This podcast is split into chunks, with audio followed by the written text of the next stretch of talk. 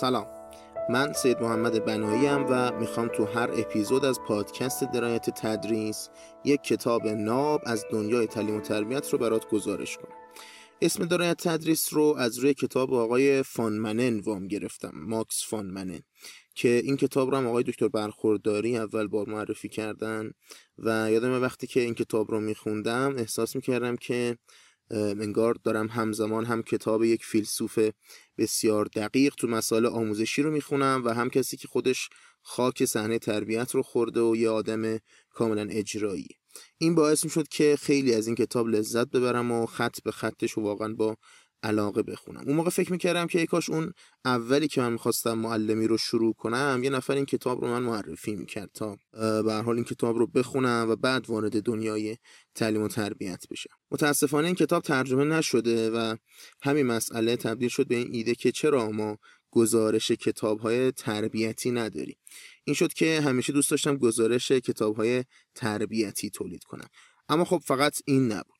تو دنیای فلسفه که من یه سرکی توش کشیدم ما دو تا منبع اساسی برای دانشجویان لیسانس این رشته داریم. یعنی هر کسی که می‌خواد فلسفه بخونه باید این دوتا رو خب به حال بشناسه. یکی NDPR هست Notre Philosophical Reviews گزارش کتاب های فلسفی دانشگاه ناتردین که آناستازیا گاتینگ تقریبا هر دو روز یه بار به صورت ایمیل برات یه گزارش کتاب فلسفی میفرسته. کلا به نظرم گزارش کتاب چند جور خاصیت داره. یکی قبل از انتخاب کتاب یکی موقعی که می‌خوای کتاب رو بخونی و آخریش هم بعد از اینکه کتاب رو خوندی.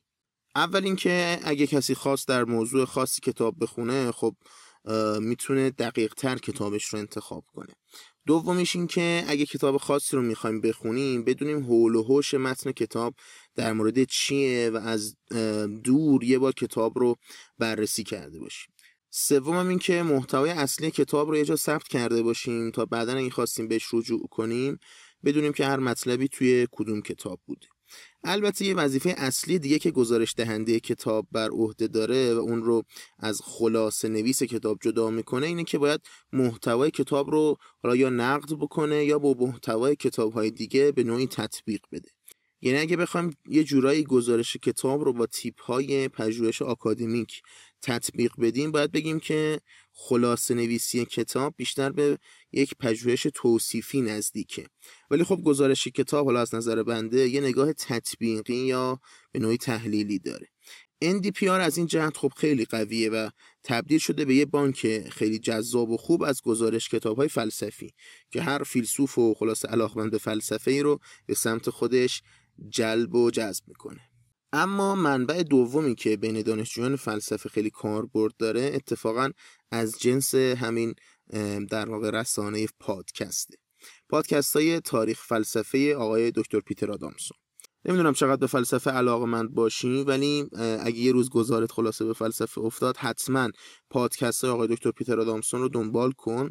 of Philosophy Without Any Gaps در واقع تاریخ فلسفه بدون هیچ جا افتادگی. یه پادکستی که خود آقای دکتر آدامسون نشسته و تاریخ فلسفه رو به قول خودش بدون هیچ جا افتادگی تعریف کرده.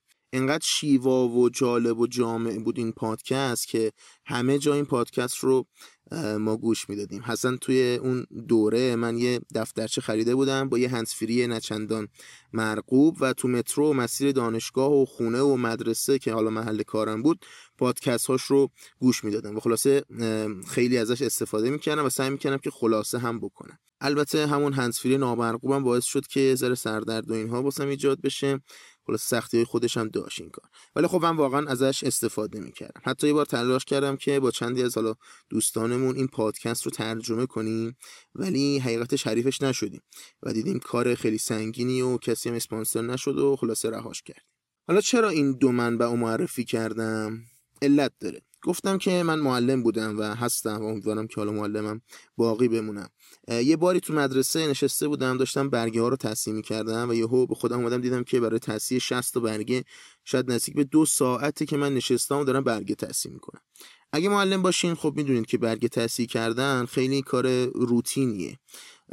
خیلی اصلا این کار رو میسپرن به ماشین که انجام بده به کامپیوتر انجام بده که وقتشون تلف نشه. مدرسه هم که چیزی بیشتر بابت تصحیح برگه پرداخت نمی‌کنه. برای همین خیلی کار جذابی نیست خلاصه.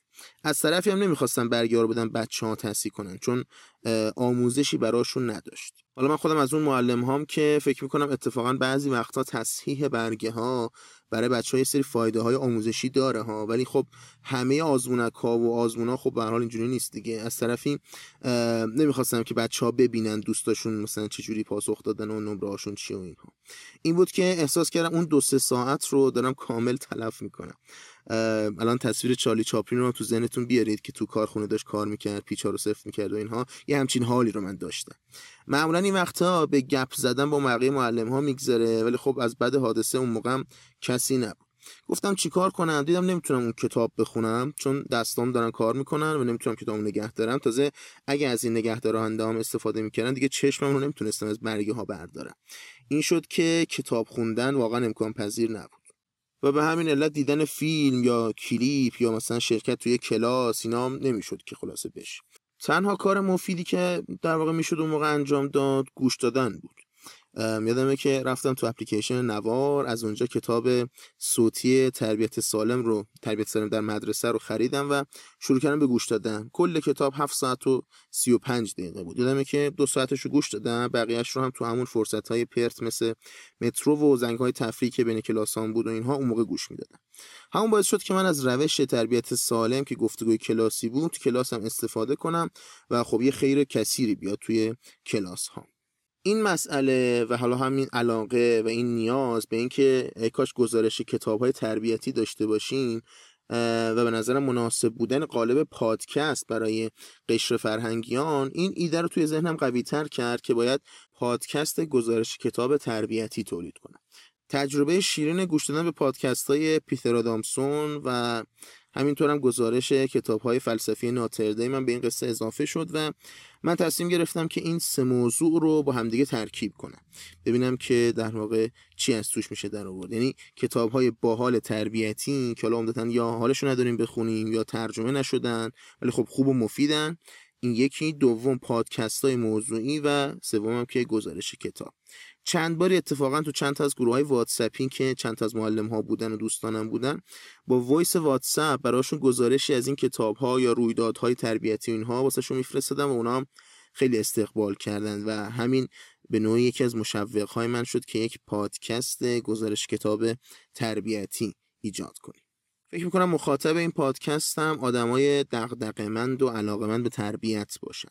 حالا میشه دانشجو معلم های تربیتی باشن دانشجوی روانشناسی تعلیم تربیتی یا چیزهای شبیه به این باشن معلم باشن خودشون یا پدر و مادرها باشن. ولی خب به حال فکر کنم حرفایی که می‌خوام بزنم به درد این قشر از جامعه بخوره.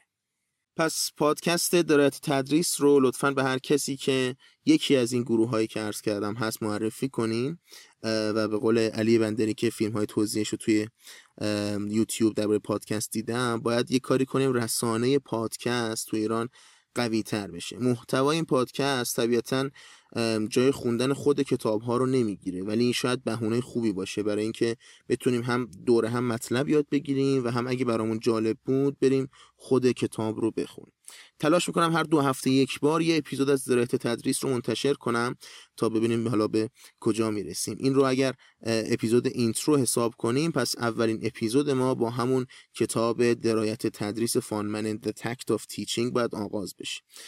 کتاب فانمنن رو توی دو تا اپیزود براتون تعریف می‌کنم. اپیزود اولش در مورد معنا و مفهوم پداگوژی یا همون تربیت از نظر فانمنن خواهد بود که نیمه اول کتابش رو به این موضوع اختصاص داده.